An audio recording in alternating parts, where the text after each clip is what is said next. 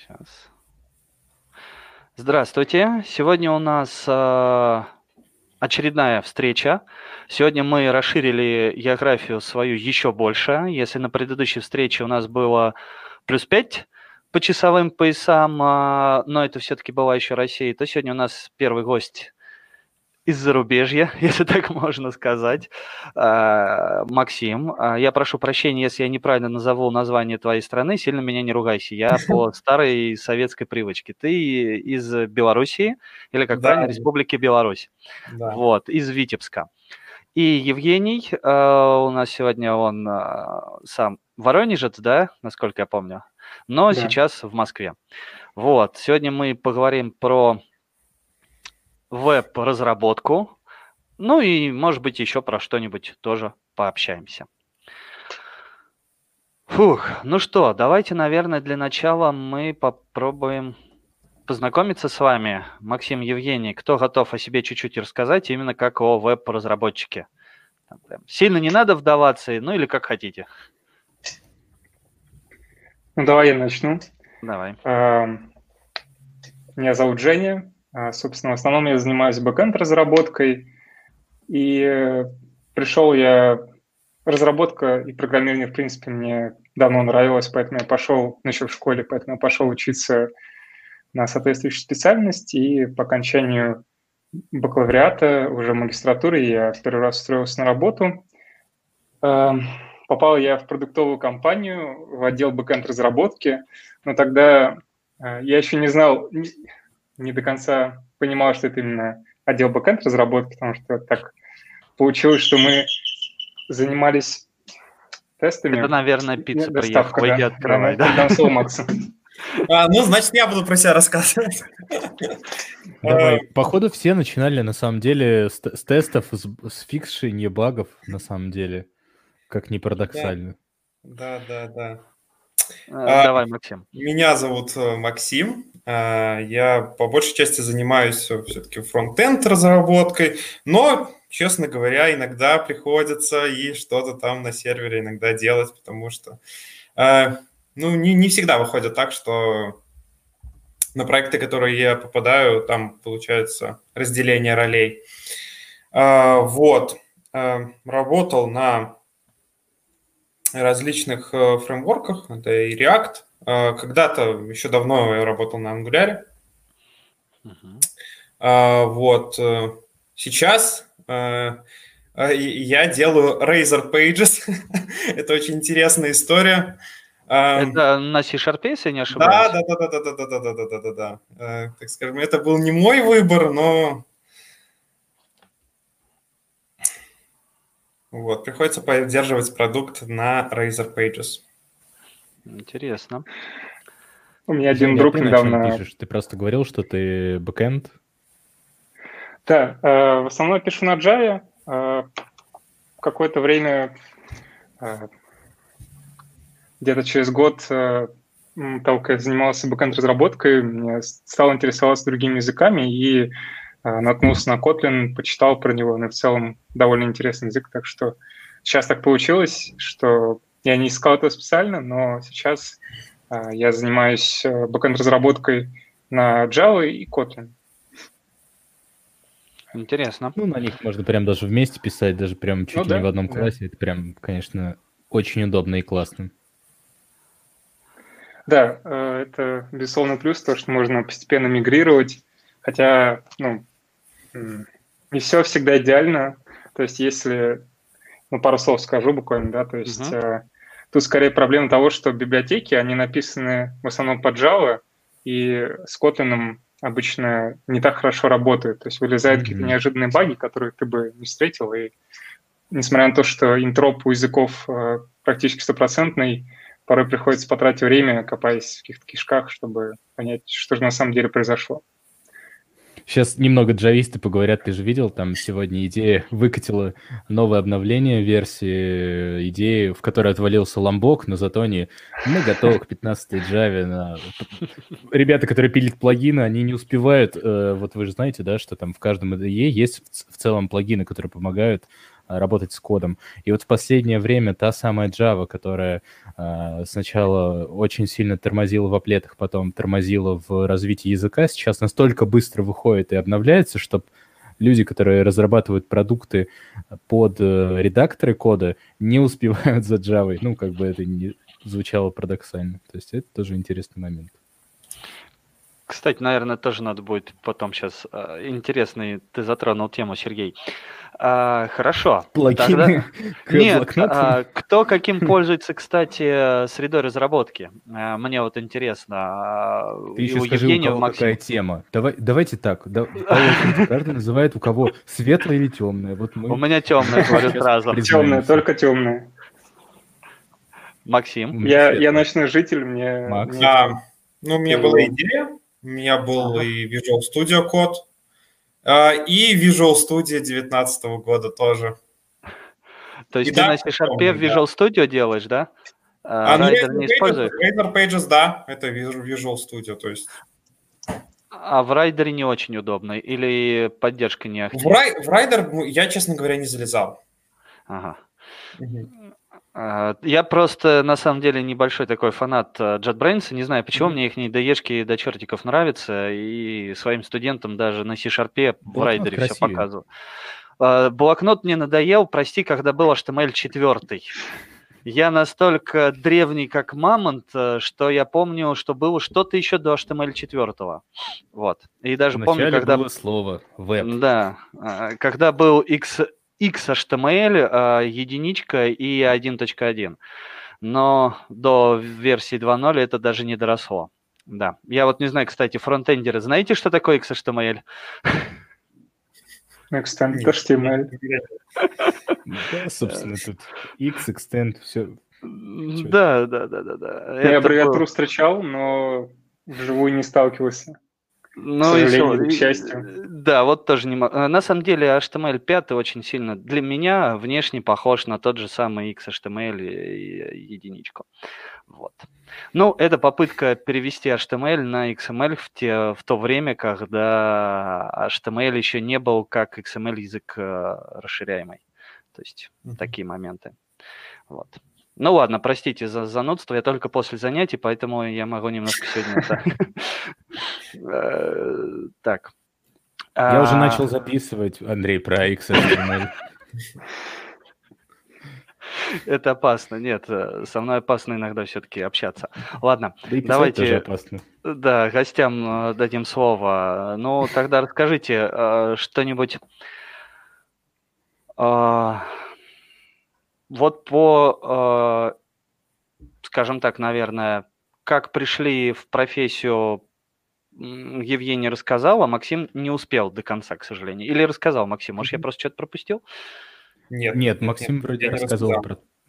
Я да, не да. рассказал. А, на самом деле я занимался сначала, все-таки работаю в эм, Игропроме, ну, э, делаю игры, и так вышло, так вышло, что э, я начал заниматься э, как бы э, дашбордом для игры, то есть э, там, где делаются покупки, там все настраиваются и так далее и тому подобное. Э, и в итоге как бы все так закрутилось, завертелось и тому подобное, и по большей части как бы я там и остался. Вот так вот. Угу. То есть, да, мне, мне, это, мне это все дело очень нравится, и поэтому почему нет?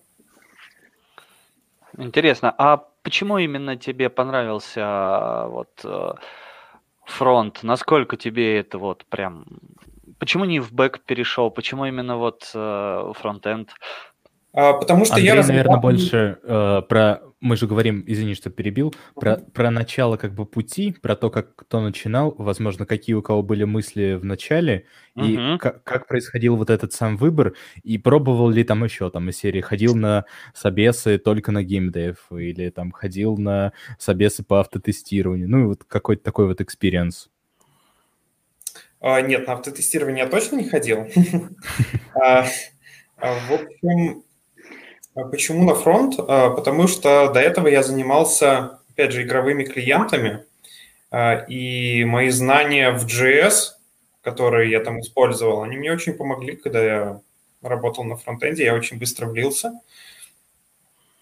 И поэтому для меня как бы этот был выбор очевиден. очевиден. И те ребята, которые у нас э, писали э, игровые серверы, они тоже могли очень легко перейти на как бы серверников именно для вот этого вот дашборда. Угу. Вот. Так, Евгений, а у тебя почему на бэк? Э... А, да, ну, в общем-то, когда я искал работу, мне особо не приходилось собирать. Я был знаком с Java, я искал вакансии по тому языку, с которым я знаком. У меня не было каких-то... Э, не было представления о профессии, поэтому говорить, что я хотел уйти в какое-то из направлений, мне кажется, было рано. Я просто хотел начать работать, а там uh-huh. как бы уже разобраться. И вот э, я попал во внутреннюю бэкэнд-команду, которая в тот момент занималась тестами. И настолько мы ими активно занимались, что я думал, что я попал в команду авто автотестеров. То есть мы помогали с инфраструктурой остальному бэкэнду, там, следили за тестами, еще что-то. Но как бы ничего не имея против автотестеров, э, вот э, потом раскрылось, что команда все-таки у нас была бэкэндная, мы писали full stack приложение, и, ну, с использованием backend фреймворка, поэтому как бы нормального фронтенда у нас не было. И когда у меня уже поднакопилось как, какой-то опыт вот в том, чем я занимаюсь, мне стало интересно как бы дальше расширять свои знания, смотреть, mm-hmm. что вокруг, потому что, мне кажется, это ну, то, что, то, что э, присуще нашей профессии. Если ты хочешь развиваться, ты должен постоянно поддерживать какой-то широкий кругозор и э, представлять, что происходит вокруг. Вот, я тогда познакомился с Kotlin, у нас э, в ВУЗе проходили курсы э, по FullStack.js. Э, до этого у меня с JS был ну, очень слабый контакт, я слабо представлял, что за язык, возможности, совсем чуть-чуть контактировал, ну и, в принципе, у меня было тогда такое отношение, но скорее какое-то пренебрежительное к этому языку. Э, вот. И попав туда, я думал, что я как бы залечу, прослушаю курс на тех знаниях, которые есть, и как бы напишу приложение, и все будет прикольно. Но оказалось, что моих знаний, даже синтекс, было просто мало, чтобы понять, что происходит. А я очень не люблю какую-то магию, когда пишут что-то, оно работает, и ты не понимаешь как. Потому что если что-то сломается, тебе потом разбираться, а ты, ты не знаешь, что происходит. И я полез изучать а, больше сам язык, я наткнулся на сайт Кантера, Learn.js, очень там хорошо так изложено, с примерами, и, э, и мне понравился язык. Ну, то есть э, я увидел в этом что-то, что интересно, то есть это свою особенность, да, то есть язык создавался как э, способ оживить веб-страницы, и то, что он такой весь как сказать, очень динамический и странный, наверное, как кажется. На, это, на то были свои причины. Но он очень мощный. И э, со временем развитие языка, оно приводит к тому, что э эту силу начинают э, как-то начинают желают обуздать, и вводят строгие режимы, появляются TypeScript, который позволяет вводить типы, там другие настройки, CoffeeScript и так далее. И это замечательно, мне кажется, потому что язык действительно приятный, э, собственно, вот, вот это вот, этот курс меня подтолкнул к тому, чтобы больше поизучать э, именно фронтенд э, разработку. Я э, немножко знаком э, с React, то есть что-то простое смогу написать, и к тому, чтобы покопаться там бэкенд разработки на Node.js. Мне кажется, когда нужно написать какой-то простенький сервер, это прям отличный вариант, потому что ну, для какой-то коммуникации, потому что не нужно, когда тебе не нужно валидировать поля, ты просто накидал то, что нужно в объект, отправил или принял, и все замечательно работает, можно очень быстро справиться. Угу. Отлично. Тогда у меня к вам такой вопрос. Скажите, а представим, что кто-нибудь из наших слушателей либо слабо представляет, либо, может быть, плохо знает вообще, а что для вас фронтенд, а что для вас бэкенд? Как вы проводите границу между этими двумя вещами? Ведь получается, можно на одном и том же языке писать и там, и там. Правильно я понимаю? Не на всех, Андрей. Я знаю, что не на всех. Но вот а. мне интересно. Ну, для меня я бы скорее это назвал клиентской и серверной частью, да, то есть ага. Э, сервер — это, соответственно, то, что у нас крутится на каком-то компьютере и принимает, принимает запрос, какую-то логику выполняет у себя, отправляет, отвечает на эти запросы, а клиенты, в том числе браузеры, это вот фронтенд, мобилки, угу. то, то, что ну, да. принимает, то, что обращается к серверу. Это то, что взаимодействует с человеком, пользователем больше всего, и как бы и на этом построена вся вот философия какая-то фронтенда. А, какая? Максим, мне интересно. Взаимодействие, Андрей, с человеком. Да, а, философия взаимодействия. Все, понял, простите. Хорошо. Не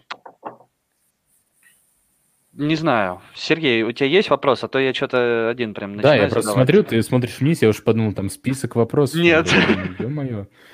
Я так не готовлюсь. Да, да. У меня, есть... Э, а вот у тебя есть список а. обычно? Он появляется в процессе, но об этом никто не знает. Ну, да. Секреты фирмы, так сказать. А, у меня есть э, одна история, которая... Я вообще так получилось, что сейчас не представился, ну, для вас. А, те, кто нас слушает, возможно, уже знают, или те, кто из тех, кто подключились. Я бэкэнд-разработчик, пишу на Java. У меня был опыт э, написания на других языках, в том числе и на э, коммерческой разработке в проектах. Это был следующее. Был один проект, в котором мы, ну, можно сказать, что он подобие продуктового, только на аутсорсе. Мы делали бэк на Java, было все хорошо. И резко, как бывает, э, ну, вы знаете, некоторые люди э, переходят из компании в компанию. Вот, случилось проседание по ролям, по компетенциям фронтенда. И, в общем, так получилось, что э, нужно было что-то фиксить на ре реакции. В общем, спустя неделю, я не могу сказать, что я там начал хорошо писать и разбираться э, в реакции, но вот такая ситуация, ну, критическая для проекта, когда там знаете, консервативный заказчик, и ему нужно, чтобы там, вот если вы сказали, что вы это сделаете, это будет сделано. А, вот каким-то образом там, да, да, спасал Stack Overflow, да, там спасали коллеги, которые владеют э, экспертизой, кстати, лучше, чем Stack Overflow, потому что проблема, наверное, того, когда ты пытаешься разобраться в чем-то новом, ты не можешь даже сформулировать этот вопрос. То есть у тебя даже, возможно, не хватает вводных данных, чтобы правильно задать вопрос и получить, соответственно, ответ. То есть э, большинство проблем решается правильным заданием вопроса. Но это вот отдельная история. Мы, вот я хотел бы у Жени и Максима спросить, был ли такой момент э, в работе, в разработке вообще в целом, когда вы а, в основном занимались своим стеком, но произошла какая-то ситуация, и перед вами стоял, например, выбор, да, помочь и, грубо говоря, где-то что-то, какой-то кусок э, помочь другим написать на другом да, языке для вас, либо стояли э, перед вами мысли вообще стать фуллстеками в будущем. То есть у вас же сейчас, я так понимаю, разграничение у обоих. Э, ну, в плане Максим больше занимается фронтендом, а Женя больше бэкэндом. Вот такие несколько вот тут вопросов. очень важное слово «больше». Очень важное слово «больше». Потому что опять же, на Razer Pages ты все равно тебе приходится, приходится залазить в эм, э, сервер, так или иначе. Там может быть э, на какой-нибудь самый крайний сервис, то есть не самый глубокий в сервере, э, но все равно э, приходится и как бы нем, немного помогать ребятам, э, серверникам да, надо. То есть, и как бы постоянно вот выходишь из своей зоны комфорта и начинаешь там разбираться, mm-hmm. начинаешь там поднимать Stack Overflow и так далее и тому подобное, да? Mm-hmm. Uh, что касается меня, наверное, таких прям резких смен у меня не было. Хотя я бы сказал, что такое может быть не только с языком, но, наверное, даже с библиотеками, фреймворками, потому что yeah. порой по своей мощности, функциональности они uh, тому, что нужно изучить, равносильно или даже больше целых языков и экосистем. А, если такие происходили, какие-то случаи, скорее по моей инициативе, да я, в принципе, не против. Мне, мне нравится изучать э, новое, копаться. В этом есть какой-то свой, э, свое удовольствие, когда ты начинаешь э, раскапывать, mm-hmm. копаться до истины, узнавать что-то, ты вот понимаешь, что ты преуспел, что ты там, нарыл тебя получилось. Это в конце концов удовольствие от работы, мне кажется, то вот, ну, ради чего, по крайней мере, я в индустрии в этом нахожусь, мне, мне приятно, мне нравится заниматься тем, чем я занимаюсь. У меня есть тогда э, холиварный вопрос, если мы так все сейчас хорошо, складно поговорили. Вот все мы работаем в командах и знаем, что там коммуникации, взаимодействие важны. Есть ли у вас такие истории, вот мы вот все как там, да, разные представители там отдельных направлений. Вот мне э, знакомый рассказывал, что э, в одной из команд, в которой он работал, были некоторые противоречия а, команды фронтенда и с бэкэндом. То есть кто должен править контракт, кто первый кому должен э, говорить об изменениях. Вот на ваш взгляд, это вопрос, где должен быть компромисс, где должны быть заранее четкие границы, или все должно быть э, через такой э, новый подход, эмпатия, эмоциональный интеллект, все должны быстро подстраиваться. Вот. Э, давайте про, про, про вот этот вопросик. Ну, могу высказаться я, как человек, у которого не, нет опыта в таких взаимодействиях, потому что у нас команда была больше, ну, где в основном работа был бэкэндная, и, в принципе, у нас не было такой проблемы, мы сами ставили себе э, контракты, решали, как они будут реализовываться. Но, как мне кажется, что, в принципе, касаясь нашей индустрии, это все про какие-то компромиссы и договариваться. То есть без этого в любом случае не обойтись.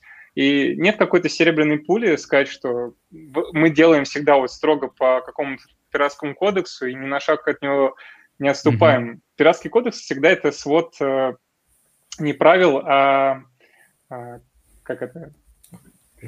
Совет. Советов, Советов да. да. То есть, то есть всегда нужно э, учитывать контекст и, возможно, э, правило, жестко зафиксированное правило, но просто и всегда думать головой. Возможно, правило, mm-hmm. которое зафиксировано, mm-hmm. оно не очень хорошо подходит. Ну, все очень сильно зависит всегда от ситуации. А так, э, мне кажется, компромисс – это то, вот, с чем постоянно сталкиваешься в нашей работе. Ну, компромисс. Понимаю. Единственное, что могу как бы добавить, mm-hmm. что это должно как-то решаться на уровне планирования какого-то. Когда вы э, планируете это все дело, это не должно решаться там где-то в середине спринта или там Э, по ходу работы. Нет, это во время планирования должно решаться. Как бы. Э, все эти э, задачи должны как-то рассматриваться всем поодиночке. Что решаться, решаться в каком виде? В плане выстраивания договоренности? То есть, если я да, правильно да, понял да, позицию да. Жени, то он про компромиссы в ходе работы. А, у тебя... Нет, это, это скорее про подход к работе, да, но mm. в целом я, я тоже за то, чтобы э, когда ты, если, если говорить вот про это, да, то есть делать что-то mm-hmm. на ходу, это больше подходит под какие-то маленькие задачи, когда, ну, это действительно mm-hmm. может быть там не так важно, а вот э, какие-то такие несущие, так сказать, в конструкции вещи, их, конечно, стоит обсуждать заранее на общих э, собраниях выделять под это специальное время, чтобы потом на это не тратить, чтобы не тратить там время на обсуждение деталей. Ну, э, ну да.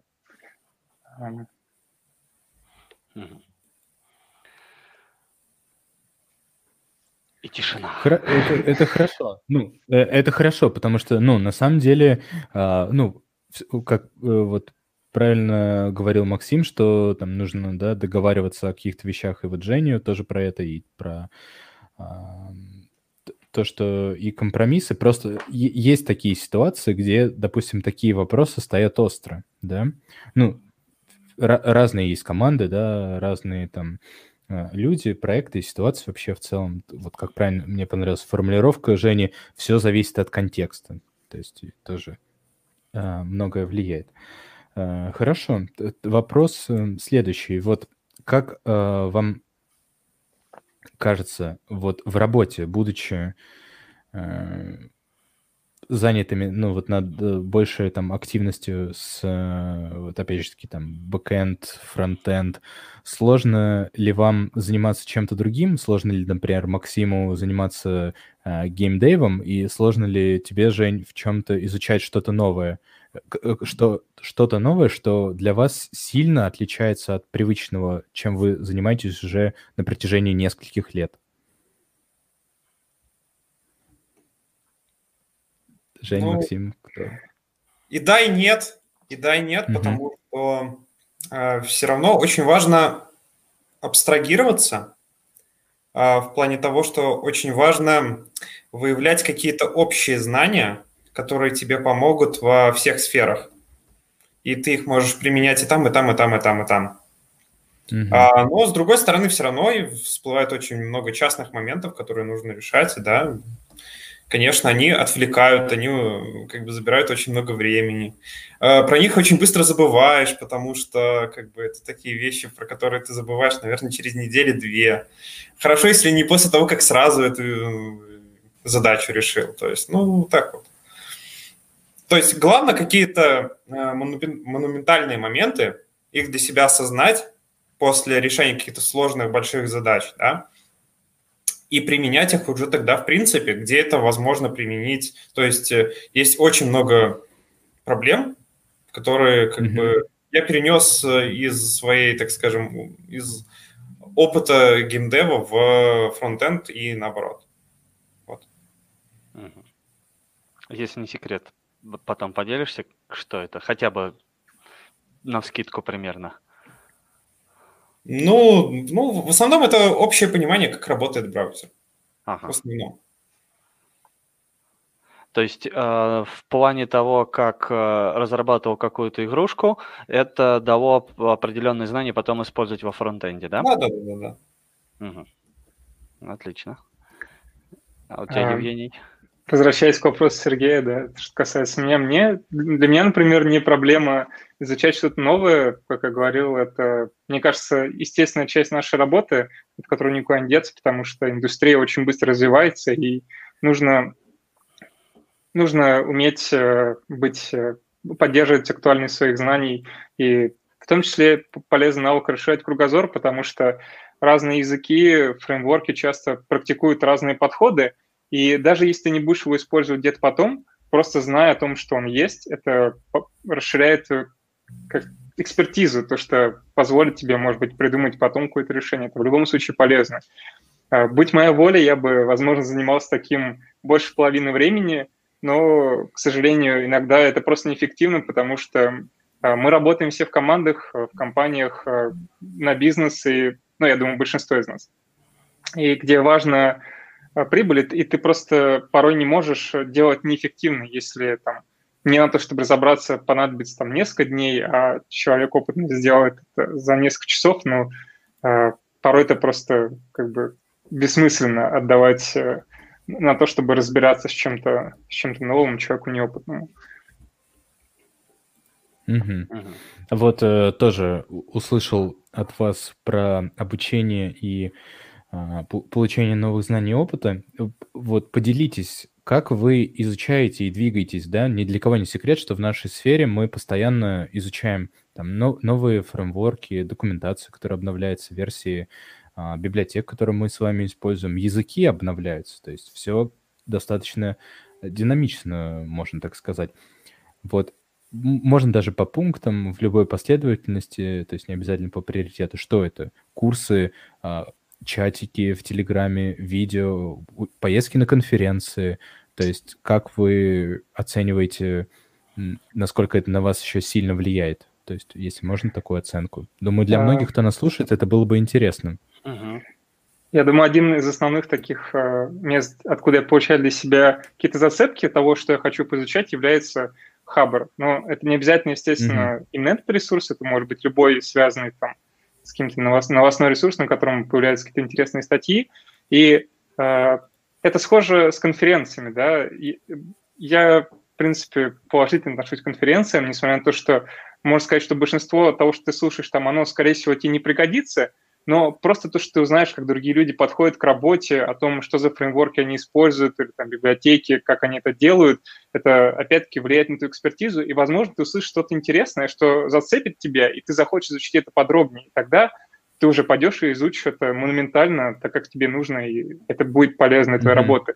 И подобные ресурсы, они, мне кажется, делают э, то же самое. Я, э, когда ну, еду куда-то, если у меня есть свободное время, я открываю там, ну, в моем случае это Хабр, смотрю статьи, и не обязательно только по темам, которые именно вот мне знакомы. Я читаю там и даже то, языки, с которыми я абсолютно не знаком, типа иногда бывает там про PHP открываю статью, просто почитать ради интереса, чтобы что там происходит, хотя язык, ну, вряд ли даже на нем будут как писать, но мне просто интересно. Mm-hmm.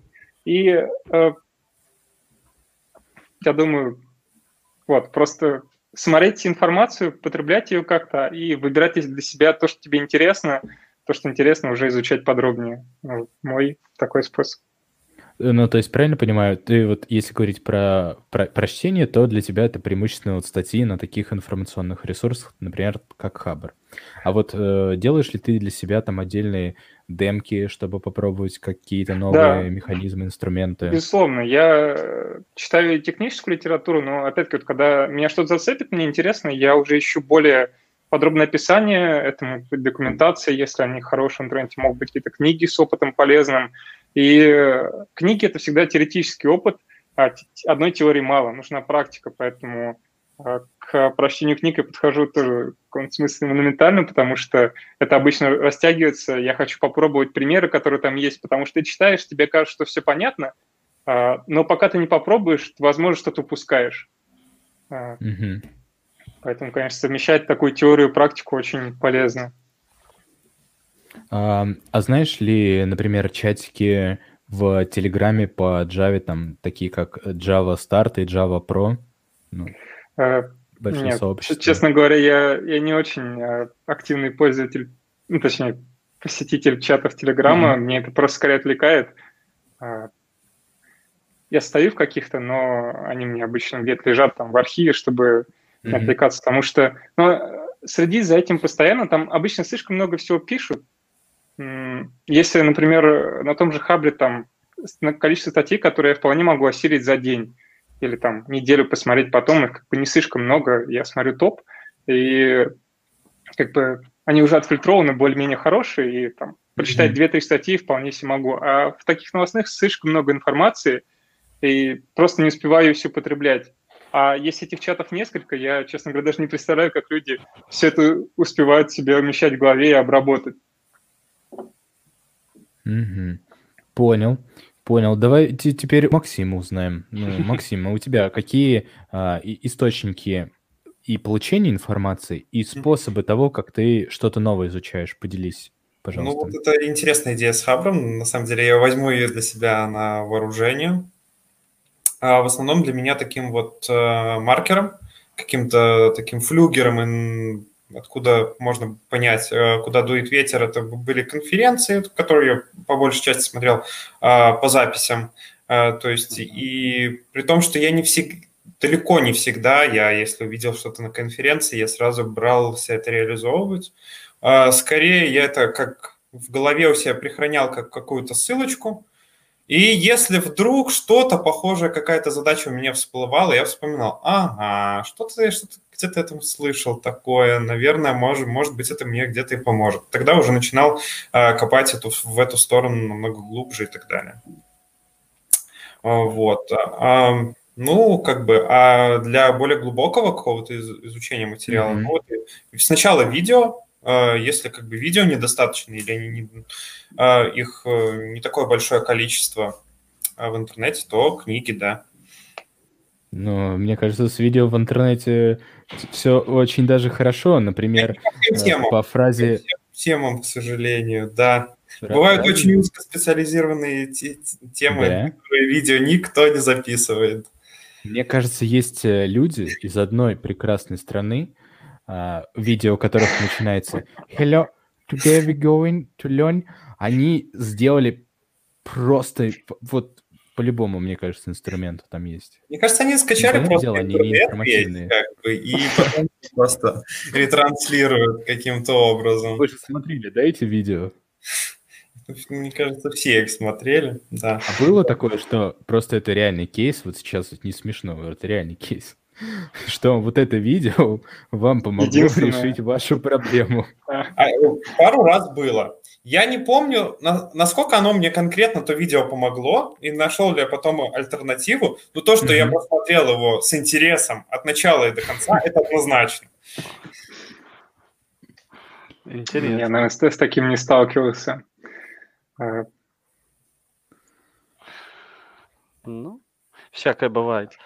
Андрей, ты А, же понимаешь, да, про что мы сейчас говорили? А то так, возможно, мог получиться такой локальный разработческий мем с Ютуба. Ты- ну, Не совсем, если честно. есть огромный пласт обучающих видео На а, английском? программистов из Индии на английском. А, а я и думаю, думаю, странно. Вроде как... э, Ладно, я тебя понял, да.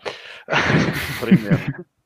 Мы в, этом подкасте любим индусов, автотестировщиков, и вс- все люди хорошие. Да. Я э, думаю, зрители уже заметили. э, Сейчас мне мне просто кинут страйк такой, ты поставил индусов и автотестировщиков в один угол. Да, всякое бывает. все. Я не знаю, мне э, свои тут видео в этом плане есть. э, Это под польку сортировка. О, Да, я на... представляете?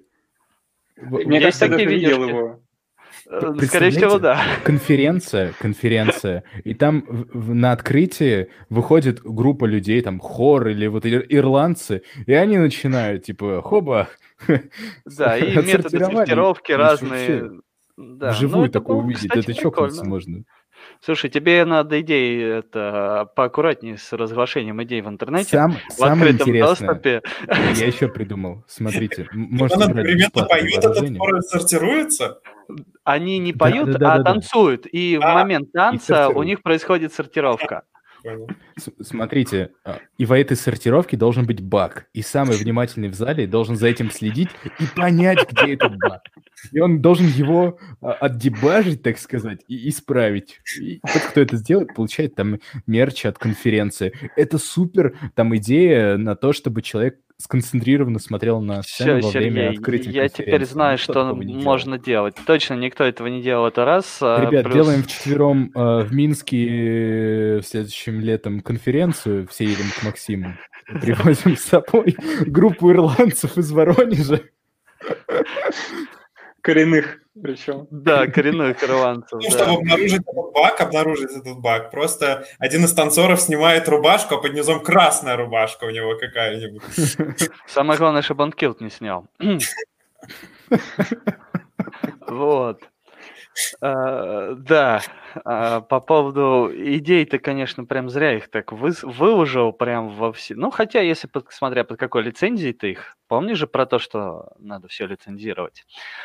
Э, л- Лицензия называется «Бери, делай». Я только за. Переделай. Я сам Понятно. готов приехать на эту конференцию. А, Веб, да? Да. Я хочу затронуть такую тему, про которую, ну, кото- которая, возможно, наверное, будет в будущем. Я недавно, во-первых, такой вопрос ко всем вам. Э, Были ли вы когда-нибудь в VR-очках в, ч- в чем-то глобальном? Ну, то есть не на американских горках, а вот... А, Да, мне я скорее к играм а, это относилось. Я пробовал PSVR, пробовал и, мне кажется, фейсбуковский VR. Больше всего на меня впечатление произвел Valve-овский, а, HTC Vive. Это Мгм. ну, прям по сравнению с другими действительно очень приятное ощущение, то есть видно, что он качественнее. Но это было несколько лет назад, я думаю, сейчас э, качество остальных VR тоже повысилось. Ну, Понял. Андрей кивал головой. Андрей, я тебя свожу к своему знакомому, мы это исправим. Максим, вопрос к тебе как э, к самому геймдевному человеку из всех, кто здесь любит игры. Э, Самый геймдевный человек, на самом деле, как бы experience у меня был в этом году. Э, Честно говоря, Мгм. честно говоря, даже не, не знаю э, название устройства. Это Мгм. было на одном из корпоративных этапов, А, и там стоял такое устройство. Я по-другому это его не могу назвать даже. Нормально, А, Кроме нормально. VR, это вроде симулятора самолет-крыла. Ну, такого Мгм. Крыло, крыло парашют, вот, кры- крыло парашют. То есть тебе надо как-то лететь там вот и попадать в кольца. А, честно говоря, очень трудно было устоять на ногах по- потом, когда я вышел оттуда. Но, в общем, experience да. Макс, Макс, мы увидимся, тебя тоже свожу туда. У меня есть, есть такой вопрос. Тема достаточно, может быть, немного подпольная, не актуальная в сегодняшний день, но актуальная, как и фильм э, Нолана спустя десятилетия, да? вопрос такой. Я говорю про веб и интерфейсы в дополненной и виртуальной реальности. Будем называть это XR, да, то есть, чтобы не говорить AR, VR, extension, extension reality, а, как мы сегодня уже поняли, что X это extension. Да, вот. Что вы думаете? Вот у вас был опыт, например, да, и, например, интересно послушать, а, Андрея, который э, еще не был, скажем так, э, космонавтом, который терпит крушение на МКС или там стрелком в игре Суперход. Вот веб, э, сайты, сервисы, э, супер приложения, там, чат, ну, пофантазируйте, что, как вы это себе видите, и вообще, есть ли за этим будущее, насколько это будет массово. Понятное дело, что надо дождаться, когда это оборудование станет дешевым. Но как вы думаете, это изменит индустрию э, в целом, как веба и взаимодействие пользователей с продуктом? Я правильно понимаю, ты имеешь в виду дополненную реальность, когда ты через что-то смотришь, то есть там телефон, э, какие-то очки, может быть, да? Да, если дополненная реальность, да, это когда мы через камеру смотрим. Виртуальная — это когда мы вот погружены э, непосредственно в, в какой-то мир, и мы не связаны с реальным почти. Ну, тогда давай гости пускай думают, могу сказать. А, я не знаю, наверное, смотрели фильм «Газонокосильщик». Старый Какой? такой. О, все, я понял, я еще древнее, чем я думал. А, ну, посмотрите, это как раз а, фильм про виртуальную реальность и про вот такие виртуальные интерфейсы. Газонокосильщик, mm-hmm. он не очень настолько хорошо сделанный, как кажется. Ну, на самом деле он интересный в том плане, типа, к чему может привести виртуальная реальность. И там показаны одни из идей а, как раз-таки интерфейсов. И к тому же более-менее, скажем так, про виртуальную реальность известен фильм «Первому игроку приготовиться», да, Mm-hmm. А те, кто, я не знаю, знаком с Лукьяненко, это его рассказы про Диптаун. Вот mm-hmm. как раз э, интерфейс и перевод. По факту, сейчас, если я не ошибаюсь, очень многие вещи, ну, тот же, я не знаю, э, у вас, Максим, Евгений, вы электроном как-нибудь пользуетесь, нет, э, фреймворком на JS, который? Когда-то я его пытался заводить, ну, что-то очень... В студенческие годы это было, это было очень давно и неправда. Блин, насколько же я давно тогда, если он для меня недавно появился. да, ну, я пользуюсь раньше как потребитель. Ага. Ну вот, э, например, я не знаю, Slack пользуетесь же, да, или нет? Да. Ну вот тот же Slack. Ну, короче, на самом деле сейчас э, что-то очень много. Я даже одно время пытался пользоваться командной строкой, которая написана на электроне, ну, с использованием, точнее, электрона, да. А, не помню, как называется, к сожалению, проект а, с этой командной строчкой на JS, но а, да и вообще очень часто я в последнее время слышу, что веб под себя все подгребает. То есть по факту создаются приложения, которые вроде десктопные или вроде мобильные, но на самом деле это браузер в небольшой обвязке с фронтендом, который что-то делает. То есть уже размываются границы, когда это было чисто отдельно браузерная. Мне уже, например, на том же компе у меня куча приложений, тот же там Trello, Slack, ну, который мне интереснее открыть, запустить. Я понимаю, что это тот же браузер открывается, как бы отдельная вкладочка. Да, я понимаю, что... Совсем со скрипом я прям, ну, все-таки десктопное приложение отличается. Я вот недавно э, как-то э, на, на своем стриме показывал интерфейсы Spotify людям, которые типа, о, узнали про Spotify только на VC.ru. Вот, про то, что все-таки десктопные приложения и браузерные, вот uh, UI разный, и даже функционал от этого зависит разный. Серии там, где делать шаффл песен в Яндекс Музыке, что на сайте, что на десктопе, это разные кнопки. И для людей, которые делают это первый раз, э, есть реально запрос в Гугле, как выключить случайный порядок песен в Яндекс десктоп приложение. На секундочку-то, в 2020 году. Ну, мы от темы уходим. Про, про VR а, давайте с головой. Про VR. Но мне кажется, что это будет как раз э, тот момент, когда просто либо технологии сольются воедино, либо одна технология поглотит другую. Но в любом Мгм. случае тот же останется, скорее всего, тот же фронтенд, только он будет чуть по-другому выглядеть. По-другому в плане разработки будет, возможно. Но я думаю, вряд ли э, это прям кар- кардинально мы заметим какие-то изменения через какое-то Мгм. время. Мгм. Это, скорее всего, произойдет точно так же, как вы не слышали про XHTML, ну, не суть важно. Но это же немного другое просто. Ну, Это наоборот, в прошлом.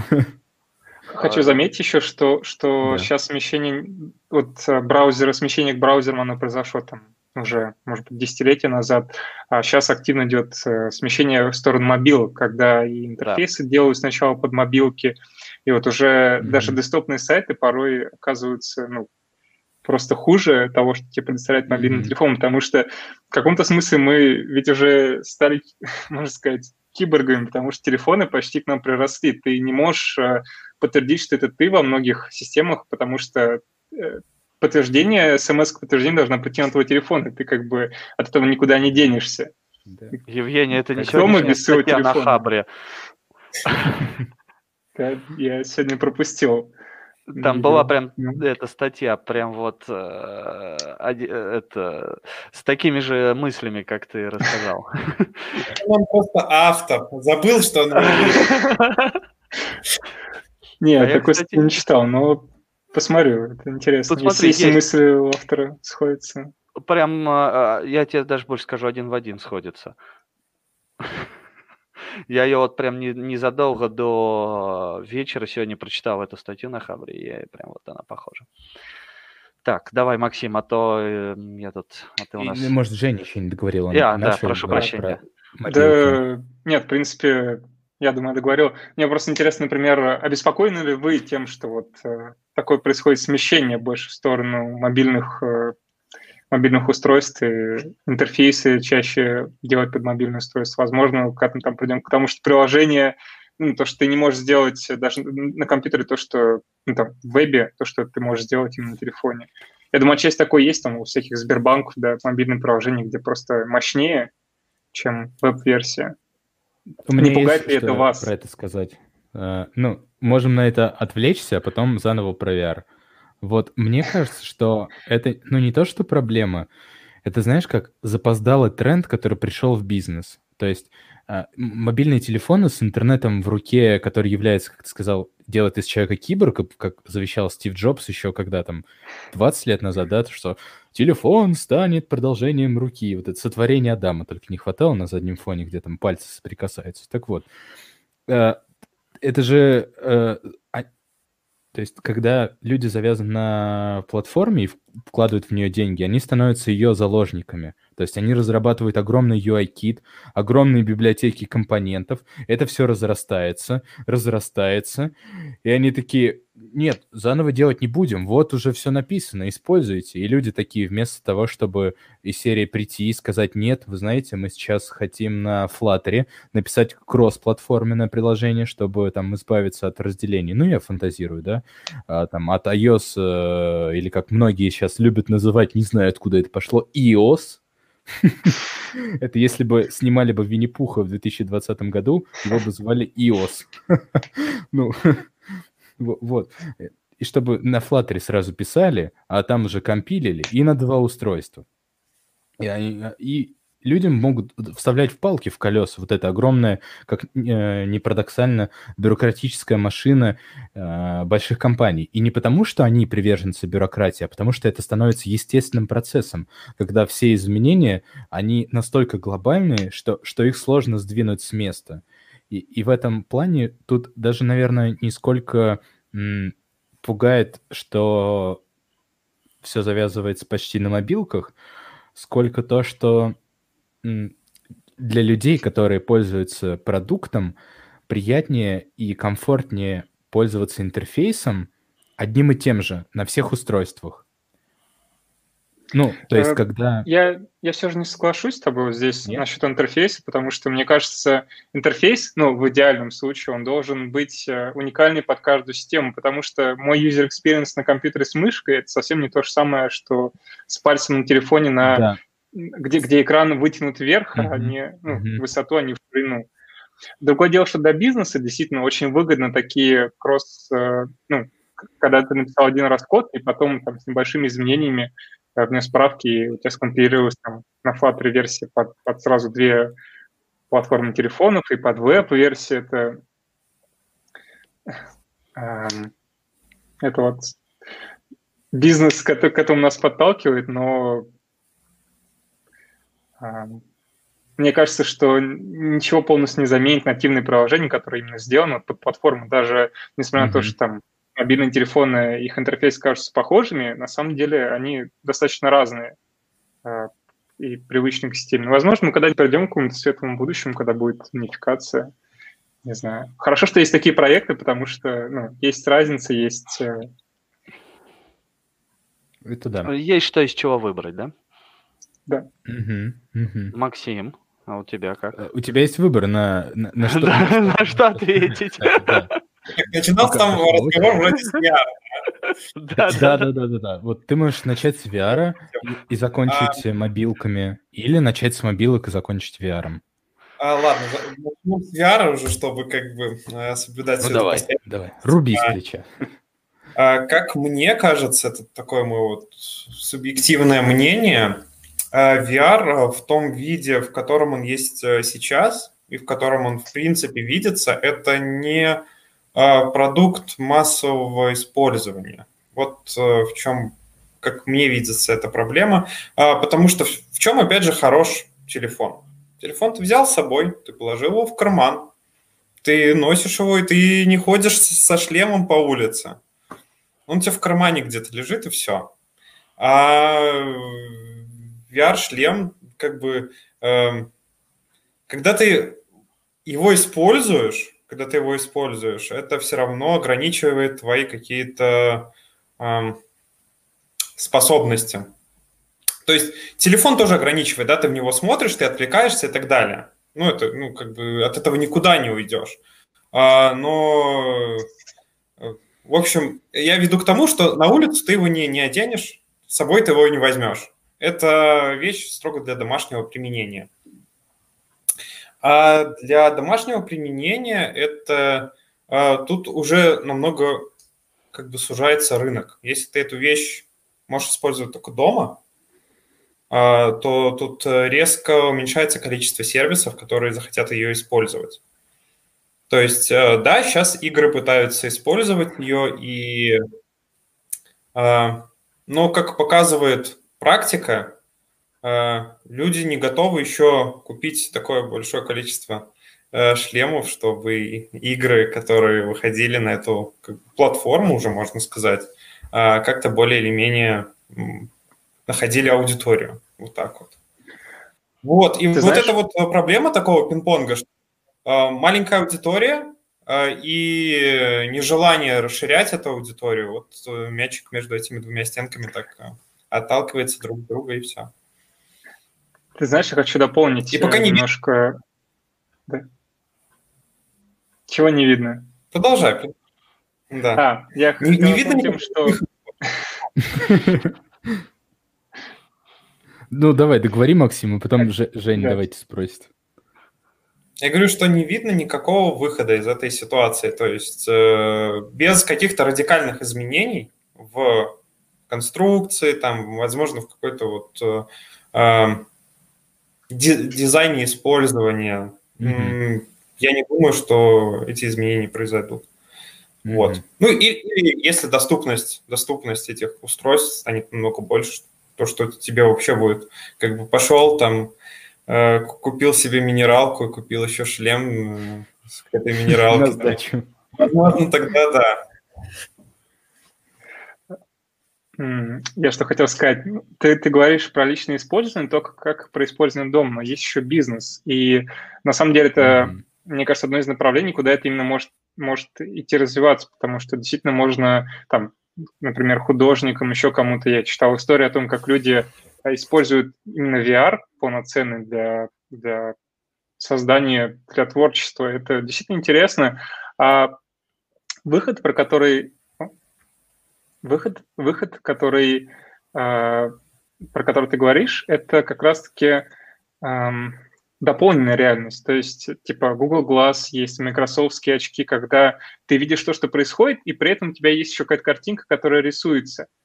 А, и вот, например, насколько я знаю, майкрософтские а, очки дополненной реальности, они уже не первой версии, и они доступны были достаточно какое-то время для продажи именно для бизнеса. И в бизнесе его используют. Его используют врачи, его используют инженеры, и это действительно помогает. То есть у них есть API, который позволяет написать софт, и компаниям, э, ну, то есть это действительно может принести пользу в работе. А в повседневной жизни пока, может быть, действительно нет. Но вот именно в работе это, это, у этого есть потенциал, и, ну, мне кажется, это круто. Да, у меня, да, кстати, есть что добавить по поводу бизнеса. А, возможно, вы знаете такую программу, как TeamViewer. Угу. Вот. Я недавно, ну как недавно?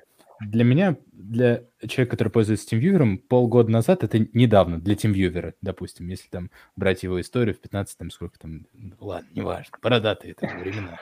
Короче, вот, я видел у них на сайте, когда скачивал его на э, свежую систему на одном устройстве, приложение для бизнеса коммерческое, когда человек там на телефоне, на планшете устанавливает себе uh, TeamViewer, и там дополненная реальность, где на другом конце провода не человек, который имеет доступ к твоему устройству, а человек, который видит твою камеру и может на этом изображении рисовать. И я видел демку, что люди, вот есть предприятие, да, или там управление каким-то станком, там много тумблеров, переключателей, счетчиков, датчиков.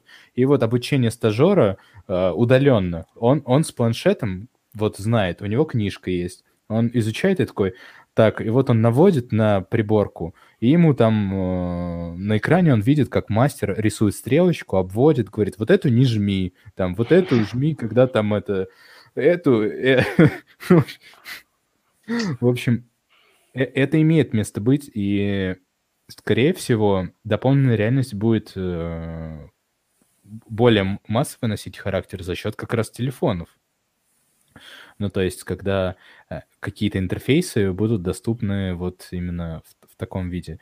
Но VR позволяет э, именно соприкоснуться, что ли, э, даже больше, чем тач, потому что тач, он дает только, ну, какое-то тактильное ощущение интерфейса на планшете. В VR вы вот видите, как на вас там этот блок интерфейса может идти, как э, там вот эта анимация, она меняет окружающее вокруг вас пространство, и вот это вот ощущение пространства вместе с интерфейсом, мне кажется, это что- что-то из фундаментальных вещей, то, к чему, э, возможно, ну, не все как-то готовы. А еще я подписан в Инстаграме на Гришу, э, Гриша Каченов, да, я его слушал, когда он приезжал с лекции, он э, креативный директор студии Агима, это такая веб-студия в Москве есть, ну, если правильно сказать, веб-студия. И он э, очень много занимается в последнее время VR, и у него была э, демка, он сделал для м, одного из своих заказчиков э, видео в VR нарисовал, то есть какой-то интерфейс, в плане взаимодействия там пользователей, но это выглядит не как рабочий интерфейс, а как реклама сервиса. То есть там сервис, грубо говоря, мобильное приложение или сайт, э, сервис, но само взаимодействие, грубо говоря, эта сцена выглядит как что-то, нечто нарисованное. Сейчас будет э, 21 век, технологии бродкастинга. Вот там, э, вот приблизительно что-то такое, видите, там Э, то есть это он выложил э, такую демку сэмпл, как это выглядит, что там есть картинки. То есть это получилось что-то вроде интерактивной презентации. И вы не поверите, он просто в, в истории это рассказывал в Инстаграме. Заказчик, когда надел VR-очки, посмотрел демку, как будет выглядеть продукт, не, находящийся не в VR пока что, и он сразу одобрил. То есть это был такой пресейл, и вот, э, я так понял, Гриша пришел, говорит, надевай. Он такой, что это? Очки. Надел и такой, ё-моё, покупаем. Типа, Михалыч, неси чемоданы денег. Все. Такая вот история. А, тут, наверное, да, а, соглашусь отчасти. Для про простых людей. Нет, и про чемоданы денег, да, и не про чемоданы денег. Для простых людей, скорее всего, дополненная реальность будет очень хорошая вещь. И не, ну, в каком плане для простых людей, да? Представьте, что весь интерфейс, который у нас сейчас в телефоне, перенесется просто в, в очки, да, тебе приходит сообщение, ты видишь, что это за сообщение, в зависимости от движения твоих рук, э, она будет определять, открыть сообщение, закрыть или еще что-то. Или в зависимости от движения зрачков, да, то есть есть же интерфейсы, которые определяют по движению зрачка, что нужно сделать. То есть на самом деле вот это, возможно, перейдет в повседневность. А VR, когда нужно более полное погружение, да, игры это точно, ну и какая-нибудь другая индустрия, которая тоже позволяет именно вот, где требуется полное погружение и не отвлечение от, э, на, ну, точнее, не отвлечение на реальность, скажем так. А, по поводу телефонов, вторая часть э, был. Я на самом деле не против того, что я вообще привык, у меня на телефоне стоит Lightroom, я очень часто, ну, до короны фотографировал всякие фестивали, и э, иногда идешь, так камеру с собой не всегда удобно таскать, а телефон взял, сфотографировал, в Lightroom быстренько обработал, даже стил себе купил специально, чтобы это делать. И без всяких вопросов э, уже жалею, что у меня не планшет. Купил еще клаву себе, сейчас тоже покажу. Не все показывать сейчас. Вот, вот, вот, вот такой вот у меня набор вещей. То есть клава, Клава к телефону. Просто да, клава к телефону, да. есть, и еще стилус. машинка и... По факту используется даже и программировать можно, потому что есть приложение для на написания. На телефоне для написания кода. А, да и тот же GitHub а, могу делать ревью кода и, пожалуйста, это все проверять, что как там студенты начудили у меня. Иногда я так и делаю, когда я, например, если еду, а обещал, да иногда и встречи со студентами провожу через телефон. Подкаст один через него делали. Вот, так что на самом деле для меня телефон это тот же самый компьютер, который был у меня 20 лет назад примерно. Ну, ладно, не 20, 16, вот так вот. По функционалу у меня телефон даже мощнее, чем тот компьютер в 2004 году, который у меня был. Поэтому я не разграничиваю десктопные, мобильные приложения, веб. Это все одно. Интерфейсы для меня очень похожи. Я понимаю, что это разные вещи. Но для меня а, важно просто удобство что-то делать. И в некоторых моментах я жалею, что у меня экран на компьютере не сенсорный. Мне было бы удобнее где-то что-то тыкнуть, но что-то нужно сделать именно мышкой или, например, доп. устройством стилусом или там световым пером. Вот что-то ну, такое. Ну, Андрей, для, для тебя уже все придумали, есть же ноутбуки, у которых э, гибридные... Трансформер, я знаю, я и хочу да. его себе в ближайшее время прикупить, поэтому я все прекрасно, я уже, этот момент я уже себе сделал. И тут должна быть такая нативочка, подписываемся на IT за еду, donation, карта. Не, я против донатов, на самом деле, у меня это определенный моментик в этом плане. Ну, это, это шутка юмора. Я тебя понял, да. А, так, Потому ох, что нас же не только смотрят на Ютубе, поэтому подписывайтесь на Яндекс подкастах, на... На всех, да. И на этих тому подобных вещах, других подкаст-площадках. Веб. А, вы же в курсе, что HTML все? Как это все? Ну, то, что у него есть, э, э, как таковой версии нет, и там по спецификации, если я правильно понимаю, Сейчас есть конечная просто называется HTML, да, или там Максим, наверное, больше в этом разбирается. Uh, то есть его зафиксировали в каком-то виде, и теперь будет эта версия обновляться, но не, не появится, я так понимаю, 6.0. Это так или нет? Ну, ну то есть... Uh, всегда может появиться 6.0. И Windows 11. Да, да всегда люди могут собраться, договориться и так далее. Ну, пока да. Пока план такой. Ну, тут же... Да, говори. По истории э, как было, что был э, консорциум, да, W3C, еще были ребята из Triple E, и они как бы все вместе пилили какие-то там теги, какой-то контракт для HTML, правильно? И в какой-то момент они решили объединиться. М? Да? Ну. И вот мы сейчас, э, вот есть брать развитие HTML как визуальный конструктор страниц, поправьте формулировку как-то лучше э, понять. Язык разметки. Ну да, да, разметки. Ну, конструкторы как-то более, что ли, ну, разметка это, ну, у меня в голове почему-то в, во время летнего времени разметка это либо, ну, на дороге полосы рисуют, либо на огороде вот эти грядки, вот. Конструктор это вот прям... Кстати, с огородом это очень хорошая аналогия, так на самом деле есть. Вот как ты рисуешь грядки на огороде, и как ты их там разметишь. А, вот представь, что твой огород – это документ. Где ты что посадишь? Огород. Да, в зависимости от того, насколько у тебя может поменяться, какие твои соседи, и если твоя межа резко станет меньше, вот, то тебе придется адаптироваться. А по факту, как ты разметишь, э, где какой блок ты разместишь, э, с какой культурой, с какой бахчой или еще с чем-то, то это у тебя будет та же самая HTML страничка. И в зависимости от того, как ты применяешь, да, какой стандарт, может быть HTML4, может HTML5, низкие грядки, высокие грядки, все нормально. Угу. Вот, э, вот насчет вот этих стандартов, вот к чему я веду. Вот мы с вами же сталкивались с тем, что в разных браузерах там наши страницы и на мобилках, и на десктопах, и на телевизорах, ну, с вот эти смарт-ТВ и все такое, где там пультом на ютубе пытаешься там э, ввести название фильма, чтобы посмотреть. Вот.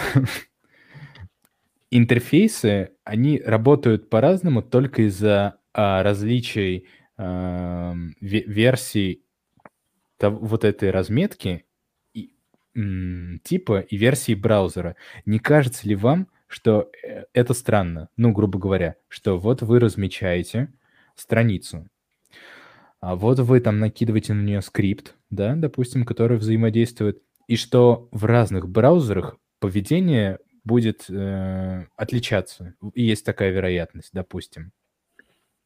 Что как бы это как бы глобальная проблема, о которой никто не говорит на самом деле. Она покруче э, глобального потепления, потому что некоторых людей она может ну, си- сильнее бесить. Ну, пр- простой пример.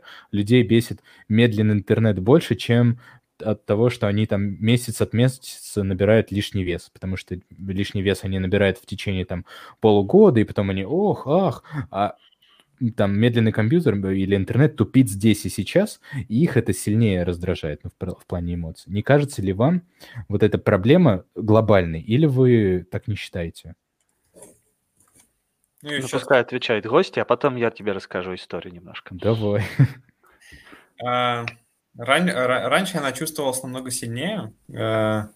Когда использование различных фреймворков, а, которые по большей части и занимаются тем, что они решают эти проблемы за тебя. Mm-hmm. Ну, большую часть этих проблем.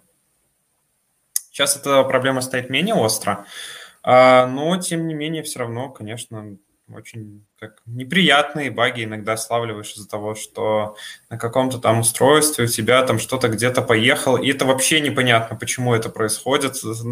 А потом ты на каких-то там форумах там находишь, что ага, вот именно вот в этой версии, вот именно на этом устройстве, вот именно тогда оно поплывет у тебя на 5 пикселей влево. Такая, ну да, да, да, спасибо. Конечно, это неправильно. Ну, в плане того, что в плане какого-то такого вот э, общего вот какого-то задумки, общей задумки, это неправильно. Но с этим приходится жить. И как бы э, я не вижу никаких, э, опять же, э, путей. Э, хотя нет, вижу, вижу. Например, то, что Edge э, перелез на Chromium наконец-то, это, это прям большой шаг вперед. Потому что это убило просто большую тучу багов на Edge.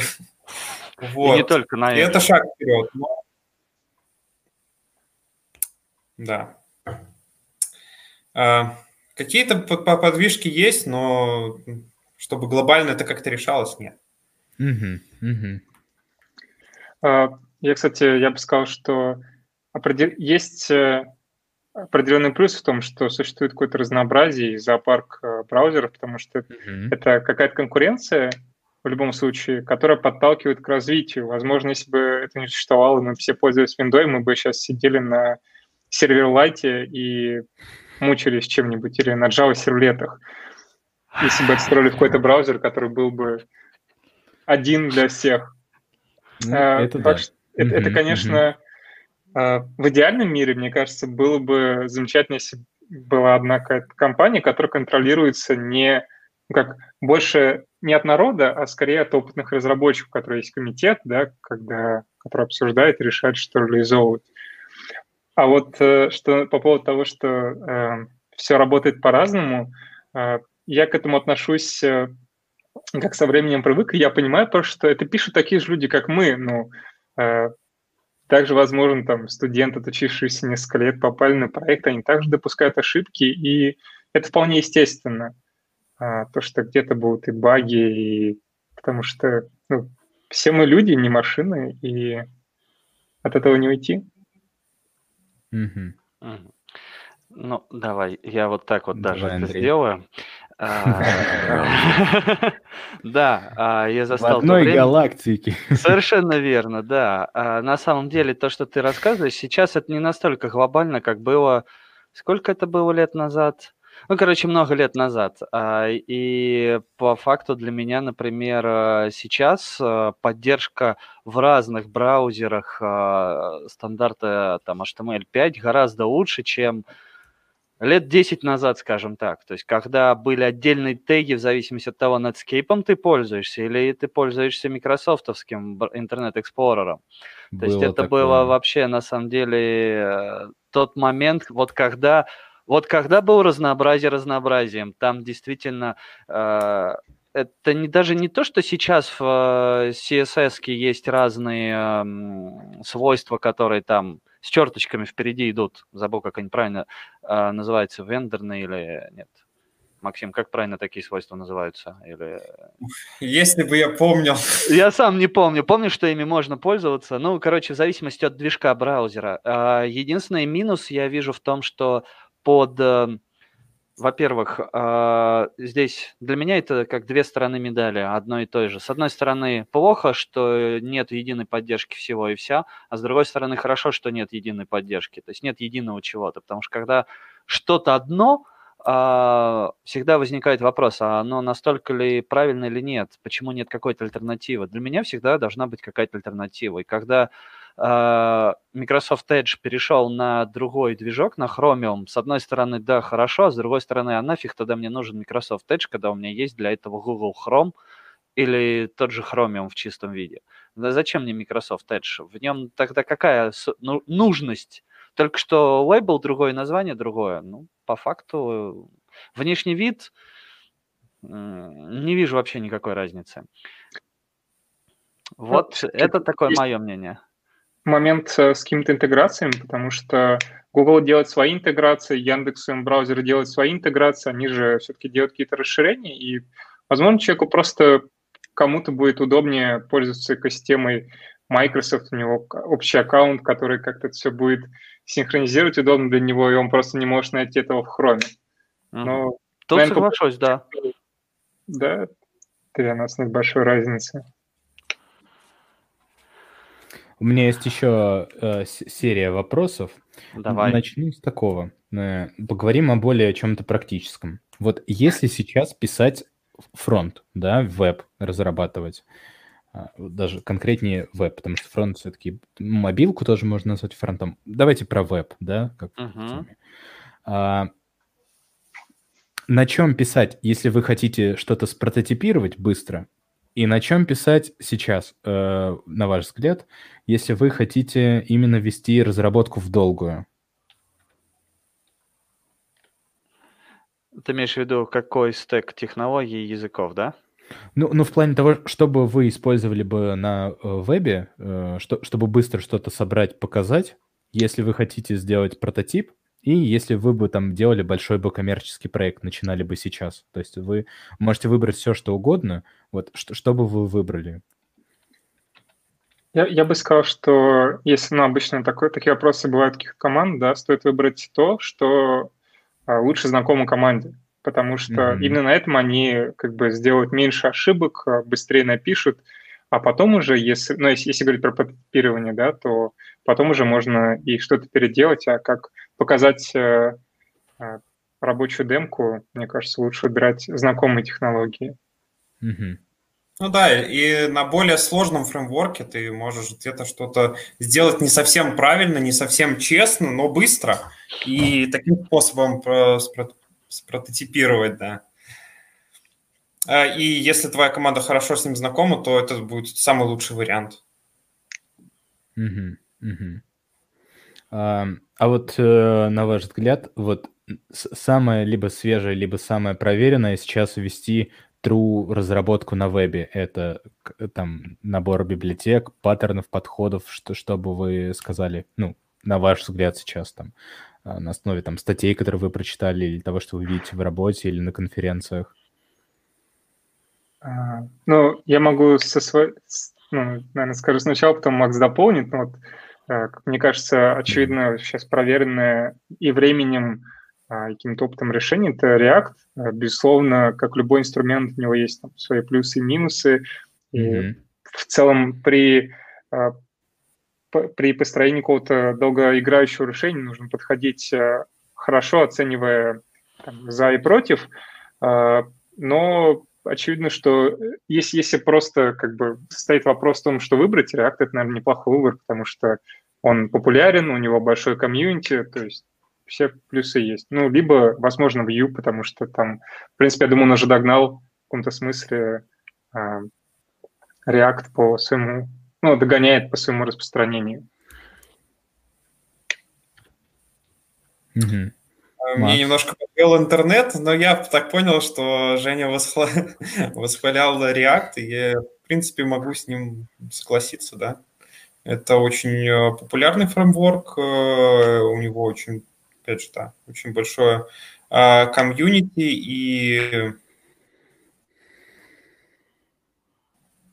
он сейчас живет. Он сейчас живет, он сейчас развивается. Ну, в смысле, он уже развился настолько, что не меняется каждый день, что тоже очень полезно, потому что есть э, молодые фреймворки, которые тоже хороши, но они меняются каждый день, и на них вести разработку очень сложно какую-то более-менее Это, серьезную. Кстати, интересная тема, потому что практически всех технологий, замеч... тех... технологий практически всех замечается такая общая тенденция того, что есть можно построить какой-то график э, стабильности развития, когда там идет набор mm-hmm. популярности, новые фичи активно добавляются, чтобы поддерживать новую аудиторию, потом начинается плато стабильности спустя несколько лет. Ну, вот в этом плане React э, сейчас точно на этом плато находится. Mm-hmm. А, у меня есть серия блиц вопросов. Например, попробуем. А, я их буду задавать коротко, да, как говорит один человек. Отвечать можно не, не коротко, по очереди, в любой последовательности. А, Тильда или Юкос? Я так понимаю, это конструкторы сайтов. Честно говоря, да, не пользовался да, да, да. одним из них. Ни одним из Но мне, мне кажется, конструкторы сайта, наверное, интересное решение для тех, кто хочет быстренько наклепать э, какой-то одностраничник, но в какой-то долгой перспективе, безусловно, это не очень хорошо подходит, потому что поддерживать любые такие решения, которые позволяют быстренько что-то не глубоко вдаваясь, потом расширять это, это становится болью. Mm-hmm. Но, опять-таки, это просто такое мое очень поверхностное э, представление, потому что вживую не сталкивался ни с тем, ни с другим. Угу. Максим? Даже добавить нечего. Тут даже добавить нечего, я тоже не... Как так? Так. Я тебе скажу тогда, Сергей, Викс. Давай. Ты забыл еще упомянуть Викс. А, ну да. uCoz уже давно можно все, а Викс э, набирает популярность. uCoz, вы последний раз когда заходили? Там они даже, они э, пересобрали продукт и параллельно, кстати, Макс, параллельно конструктору сайтов запустили онлайн-игру, где ты якобы создаешь сайты на разные темы, в том числе и на запретные, и продвигаешь их. И как бы такая вот модель, модель симулятор. Ну, там не кликер, ну что-то а подобное. А вот кому эта игра нужна. Понятно, все, хорошо. А, все, нашли, да, заказчика? Да. Клиента. Так, э, тогда второй вопрос. Э, строгая или динамическая типизация? Если мы а, говорим про веб? Строго. Я считаю, что практически все, с чем мы работаем, это инструмент. И у любого mm-hmm. инструмента есть своя зона применения. И как строгая, а, так и динамическая типизация, в принципе, как и в том числе слабые системы типов и сильные, а, они mm-hmm. имеет свое применение. Э, если нужно какое-то быстрое решение, например, не знаю, я хочу написать телеграм-бота, который будет там, отвечать какими-то простенькими запросами, мне нет смысла использовать там статическую компиляцию со статической типизацией, с, со строгой проверкой типов, я просто создам себе лишние проблемы этим и как бы увеличу время разработки.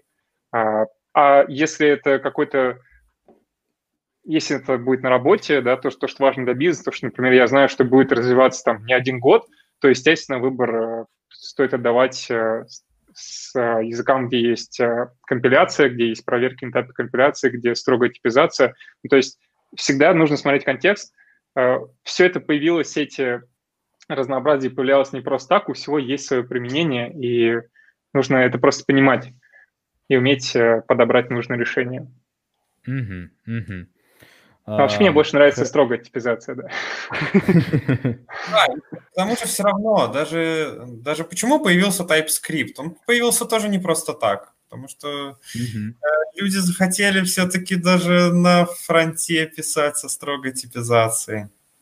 Ты знаешь, да. это, это, это не аргумент, это не аргумент, потому что э, программисты, они по своей сути очень любят делать велосипеды.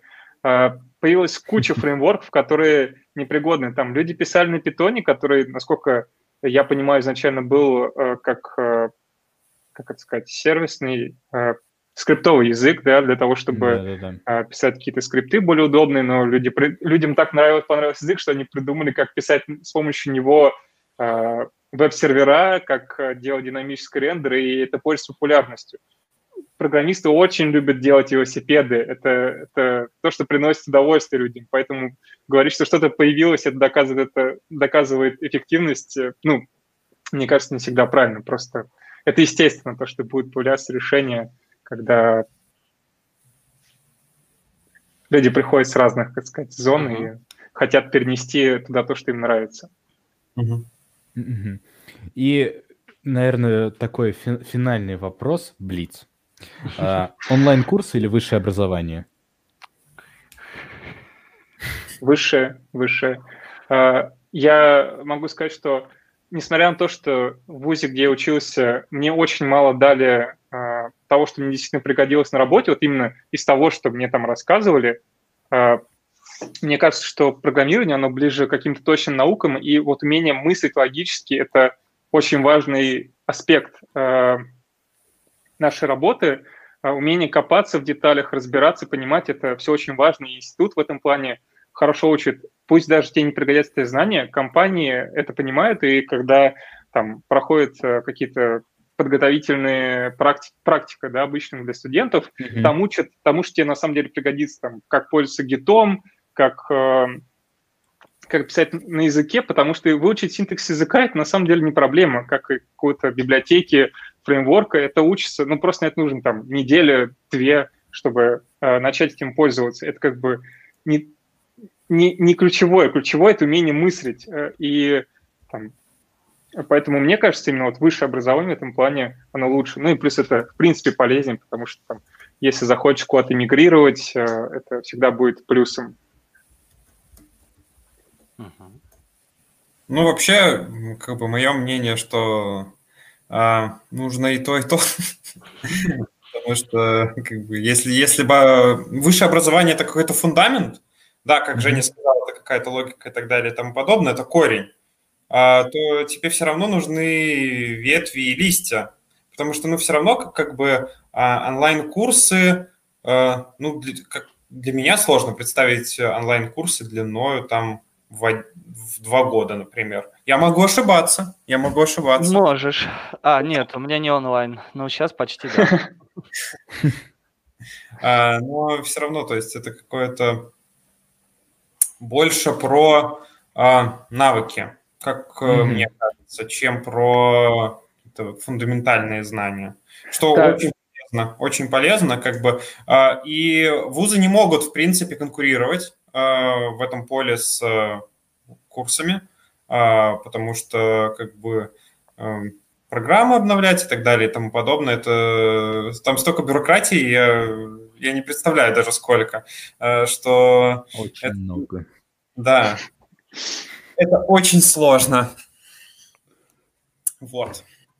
Да, Да, Жень, ты я- хотел что-то сказать? Я согласен с Максом, то есть я, я не считаю курсы абсолютно бесполезными, просто, ну, Мгм. как бы э, развилось какое-то, мне кажется, мошенничество в определенном смысле, когда очень много людей хотят войти в IT, э, прийти в эту нашу индустрию, а у кого уже нет возможности получать второе образование, им, нужно просто откуда получить эти знания, и грамотные курсы – это как практика для студентов, он- она может помочь э, тебе изучить то, что тебе нужно, пусть это даже не будет фундамента. Я знаю очень много э, хороших программистов-самоучек, кто там не получал профильное программное образование, но они именно вот сами пришли, им это нравится, им нужно с чего-то начинать. И в этом плане просто нужно уметь найти э, хороший курс, подобрать, потому что когда вот обычный человек ну, кто не знаком э, с программированием, ищет такой курс, он просто не знает, что ему нужно.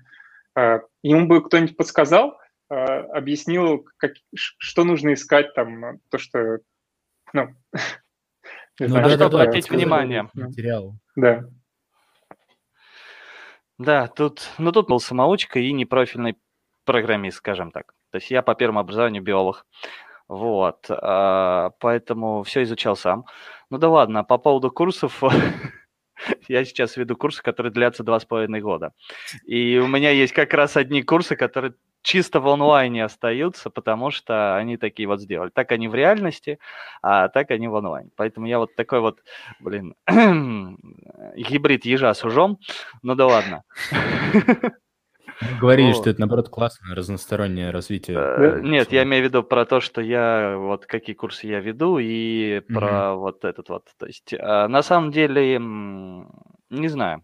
Я ничего не буду по этому поводу говорить, потому что это будет как реклама выглядеть. Не хочу себе. Вот. Фух. Ну что, а, Сергей, так, у тебя Блиц закончился вопрос, да? А мы, Э, да, да, глядите, да. ого. Он был такой, чтобы как-то сделать еще срез по тем вопросам, по которым Да. мы а, глобально не смогли поговорить. В целом веб же очень глобальная ипостась. да? Огромная. Вот, и очень здорово, что сегодня мы смогли поговорить, ну, вот как Женя, да, который больше со стороны бэка на это смотрит. Тоже хороший взгляд на самом деле. Макс, который пишет на реакции, который еще из, со стороны геймдейва. То есть у нас, э, ну, мы не просто собрались, грубо говоря, фронтендерами, да, и все э, говорили, какой реакт классный, как написать на ангуляре пагинацию, вот. Мы про какие-то вещи, может быть, не все, но поговорили. Просто у нас всегда так бывает, что к концу подкаста, во-первых, все э, входят в раж и хочется говорить еще.